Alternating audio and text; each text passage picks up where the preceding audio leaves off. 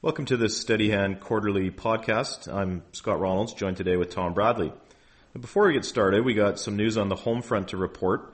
As some of you may know, we're celebrating our fifth anniversary this month at Steadyhand. And we're marking the occasion with a five part blog series that takes you inside the tent and gives you a feel for how we run the business, as well as a few additional features on our website. We also have five year performance numbers now, and that will be the focus of this podcast. Another big piece of news is that we've launched a new fund, the Founders Fund. It's the first new fund we've launched in our five year history, and it's essentially a fund of funds, meaning that it invests in our other five income and equity funds. The all in fee for the fund is 1.34%, and the asset mix is managed by Tom. Clients have been asking us for a fund that does it all, meaning security selection and asset allocation, and we feel that the Founders Fund accomplishes this.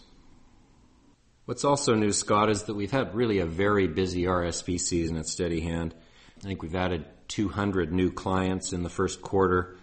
Assets under management have grown about 15% to 165 million and and really still seeing a very robust transfer file of new clients coming in the door. So we're really delighted with the reaction we're getting from new clients as we come up to the five year mark.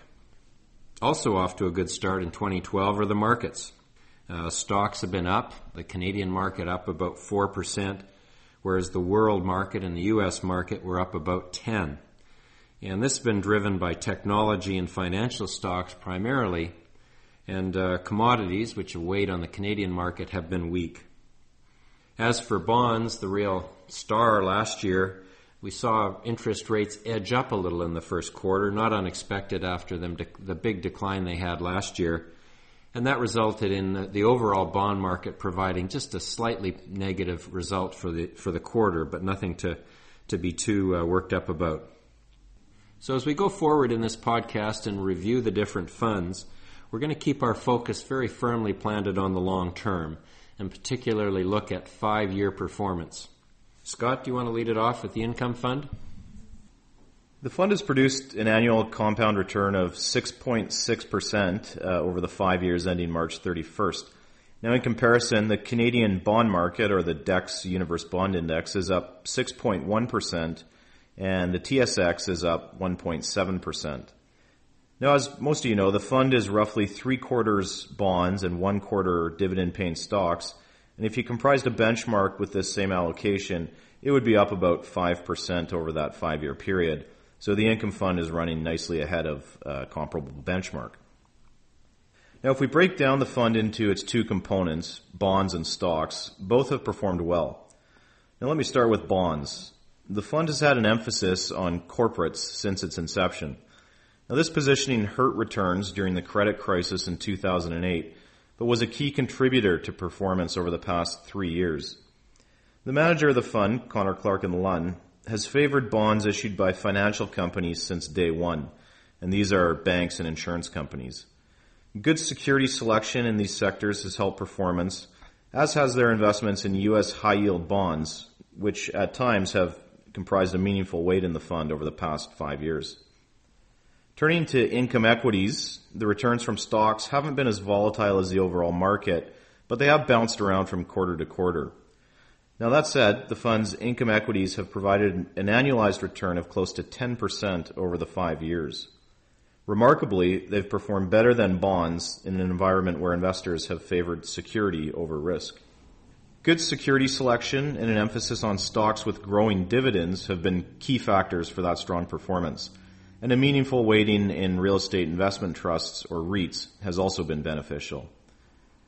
Now looking ahead, CC&L feels that interest rates are still too low and corporate bonds offer much better value than federal government bonds. And as a reflection of this, the fund's fixed income holdings are concentrated in corporates, and as a group, the fund's bonds are also shorter term in maturity and are positioned for an increase in interest rates. Close to 30% of the fund is invested in income equities, and the manager likes the prospects for companies that have strong balance sheets and can grow their dividend. Tom, over to you for the equity fund. Well, Scott, while we expect the equity fund to beat the income fund over the long term, it certainly didn't in our first five years. It had a compound return of 0.4% over the five years ending March 31st. Now, of course, this was a period when the markets were very volatile and generally weak. The Canadian market, as represented by the S&P TSX Composite, was up just 1.7%, and the World Index was actually down 3% over the same period. So if we do like you did on the income fund and calculate a benchmark that reflects the long-term composition of the equity fund, roughly 60% Canadian stocks, 40% foreign, that benchmark would have been down 0.2%. So, so the funds beat someone who's tried to index this same type of asset mix. It's beat a majority of its competition, but clearly a, uh, an absolute return just slightly above zero is not satisfactory. Now, since its inception, the fund has had a focus on high quality companies, and that means companies with strong balance sheets, reliable cash flows, and a leading market share in their business sector. These have tended to be consumer and industrial companies, although, as many of you know, we've pretty consistently owned some leading energy companies as well. The fund held up better than the market during the financial crisis, but that quality emphasis led to it lagging during the rebound period of 2009 and 2010, particularly when cyclical and commodity related stocks were in favor. More recently, though, and I'm going back more than a year now, the fund has performed considerably better than the Canadian market as a result of that high quality bias clicking in finally and its foreign investments. You know, after years of trailing Canadian stocks, the, the U.S. and overseas investments have turned in some strong results recently. The manager of the fund, CGOV Asset Management, has made some timely investments in companies like Asia Pacific Breweries, Lincoln Electric, and Mead Johnson. Over the course of five years, the turnover in the portfolio has been low, although CGOV has certainly taken advantage of some of the big swings in the market to trade around core positions. They've made some profitable moves buying on weakness and trimming on strength in holdings that they know exceptionally well and have a good sense of value. Now we've reported pretty consistently on two companies that have hurt the fund's performance over the period. I'm speaking of Research in Motion and Manulife. And as we also reported, those were sold late last year. Now the fund's focus going forward will remain on high quality companies. And like the income fund, it will favor businesses that have the ability to grow their dividend. Scott, how about the global side? The Global Equity Fund has produced an annual compound return of negative 5.6% over the five years ending March 31st. And the MSCI World Index is down 3% over the same period. The fund has performed poorly for a few reasons. First and foremost, global markets have been just plain weak and admittedly, the manager of the fund, Edinburgh Partners, held too many financial companies prior to the credit crisis and wasn't quick enough to move on from some holdings that had deteriorating outlooks. Another factor was that Edinburgh Partners started to meaningfully increase exposure to Japanese companies in the months before the earthquake. Also, they've avoided companies with high growth projections that are operating at peak and in what they feel to be unsustainable margins and these types of businesses have been the top performers over the past few years. And finally, the manager hasn't shied away from Europe, which is, as we all know, a region that has been plagued by debt crises and poor sentiment over the past several quarters. It hasn't all been bad, however.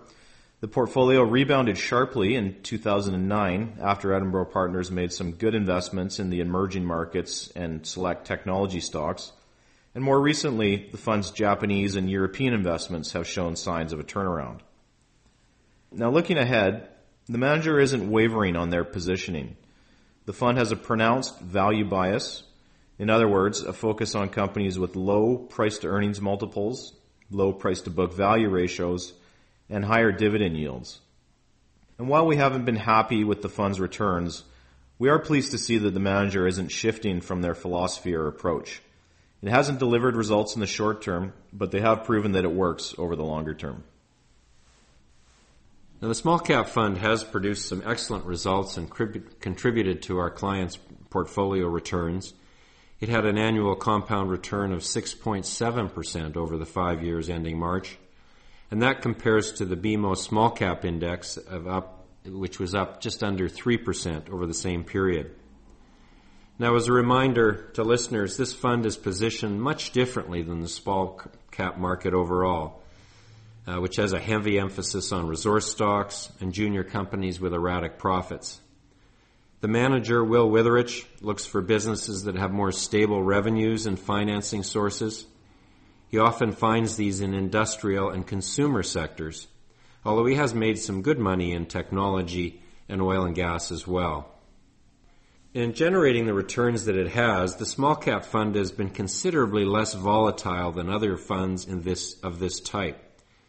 It's lagged in hot markets to be sure, but has held up much better in weak markets in 2009 and 2010, when small gold and mining stocks were skyrocketing, the fund was up nicely, but was well behind small caps in general.